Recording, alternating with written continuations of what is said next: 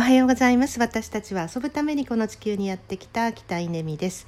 えー、まあ、台風が猛威を振るっておりますが、えー、っと私も今熱海で足止めになっていて、えー、この台風が通過したら京都に向かうことになっていて、まあ、待機というか、えのんびりしているところなんですけれども、まあ、京都何かというとですね取材なんですね、え85歳の若杉ばあちゃんという、まあ、有名なあのばあちゃんがいるんですけど、えー、その方の取材に伺う予定で、えー、っとまあ、ばあちゃんの、ね、体調を見ながらっていうこともあるので2日間ぐらいあの京都に滞在しながら取材をするっていう、まあ、そういう予定があって、えー、本当はね今日の朝行く予定だったんですけど行けなかったんですよね。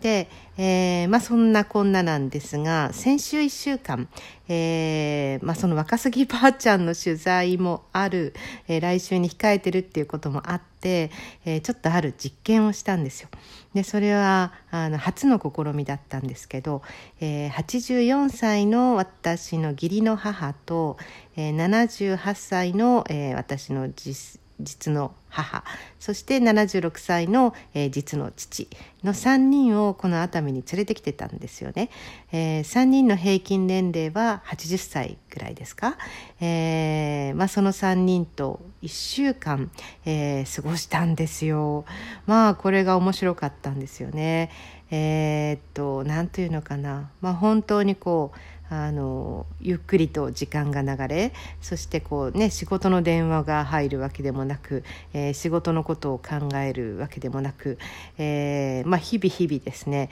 えー、散歩して、え、温泉入ってお昼寝するっていうですね、え、この繰り返しを、まあ、あの1週間過ごしたんですけど、えーと、でもね何だろうなすごくあの良かったですね良かった、まあ、いろんな意味で良かったですね。その両方の両親とこうね時間を過ごすっていうのも良かったし、えー、なんかね80歳の暮らしっていうのがああこういうことなんだな。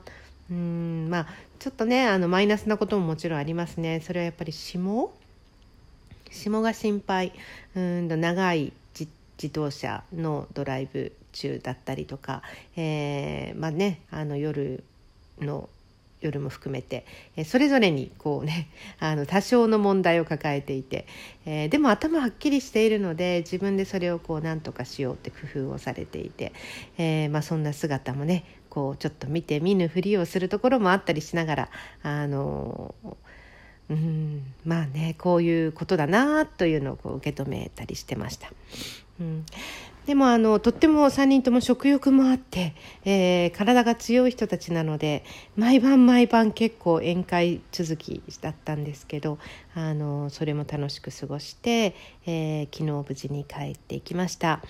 うんまあねこういうのをねよく親孝行だねっていうふうに言われたりするんですけどいやいやそんな気は全くなくて、えー、私はこう若杉ばあちゃんを取材するために、えー、その前取材ぐらいの気持ちであの、彼女たちを観察するみたいなことをしてたんですけど、うん。